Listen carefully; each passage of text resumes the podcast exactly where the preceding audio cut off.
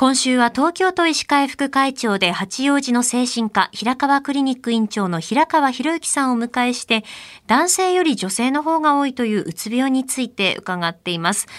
今日は更年期うつについて伺っていきます。あの、昨日産後うつになる理由の一つに、急激な女性ホルモンの低下があるという話がありましたけれども、年を重ねていくと、ホルモンの量というのはもちろん減ってきますよね。そうです。あの、更年期うつの背景ですけども、やはり今言われたように女性ホルモンが減少すると考えられています。まあ、特に女性ホルモンのエストロゲンがこの時期急激に低下しますので、はい、その結果、リラックス効果とか幸福の源でもあるというセロトニンという幸せホルモンの分泌もこの減少していくわけですよね。ホルモン以外にも原因というのはあるんでしょうか？この更年期の時期の女性をちょっと想像してみますとこの時期っていうのは女性の人生の中でも結構変化が重なる時期だと思います。はい、手帳に書いた子さんが成人して出ていってしまう、まあ、空の症候群ってありますけども、うん、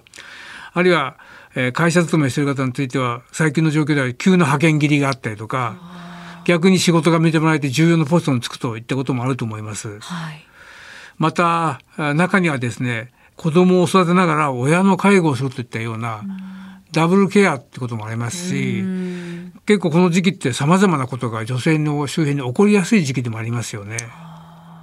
そうなるとこう更年期のうつというのはこう徐々に進行していくというよりかは急に突然なるということですか？そうですね。まあそれは人それぞれですけども、うん、やはりこの時期に特異的に急に現れてきますよね。まあ、一方男性の更年期障害もないことはないんですけども、えー、男性の場合このホルモンバランスのあの変化っていうのが非常に緩やかって言いますか時間をかけて変化していくので、えー、女性ほど顕著にですね出てくることはないと思います。女性の方がその短期間でのホルモンのそのまあ減少っていうのが激しいっていうことですかね？おっしゃるとりそういうことですよね。うん、治療法はどうなってますか？えっと、これは先ほど言ったようにエストロゲンの分泌の低下っていうのは明らかなものですから、これは婦人科の先生なんかがその数値をちゃんと血液検査測定して、それに合わせて、まあ、こういうエストロゲン分泌をこう、低下を抑えるような治療をいたします。また、精神科によってはその症状の方ですけども、はい、抗不安薬とか、抗うつ薬や漢方薬を使っていくことがあります。薬以外の治療法ではどういったものがありますか？これいろいろありますけども例えば家庭内の夫婦の会話とかですね環境の調整なんかも大事ですよね。そういったもうそのいる場所をどうまあ、過ごしやすくとか安心安定さもできるかっていうことですよね、ええ、周囲の支援もそうですし我々としてはやっぱりお勧めするのはやっぱり運動をするとかですね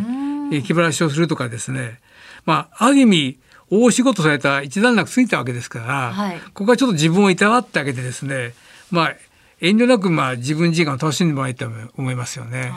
例えばそのまったりとこう自分の趣味に没頭するというのもいいですか？そうですね。あるいは新しい勉強するとか。え今週は女性特有のうつについてお話伺ってきましたが、あの最近では例えば会社でのサポートというのもいろいろと増えてきているようですよね。はい、あのおかげさまでですね最近この女性特有の、まあ、ホルモンバランスによる変化っていうものについての注目を浴びていまして会社も、生理休暇って、まあ、前からあったんですけども取れなかなか取りにくかったことについても、まあ、周囲の方々の理解で取りやすくなったという形でちょっとずつ女性サポートは増えていると思います。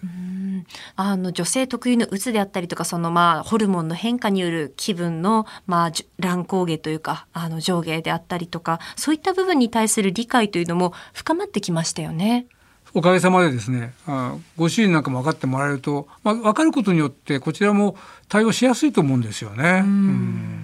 まあ、いずれにしてもこのこの問題につきましては今回のコロナ禍での女性の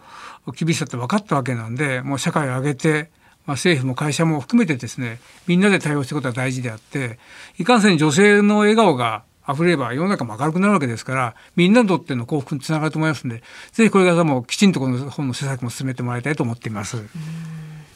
今週1週間、平川クリニック院長の平川博之さんにお話を伺いました。え最終日の今日は、更年期のうつについて伺いました。先生、1週間ありがとうございました。ありがとうございました。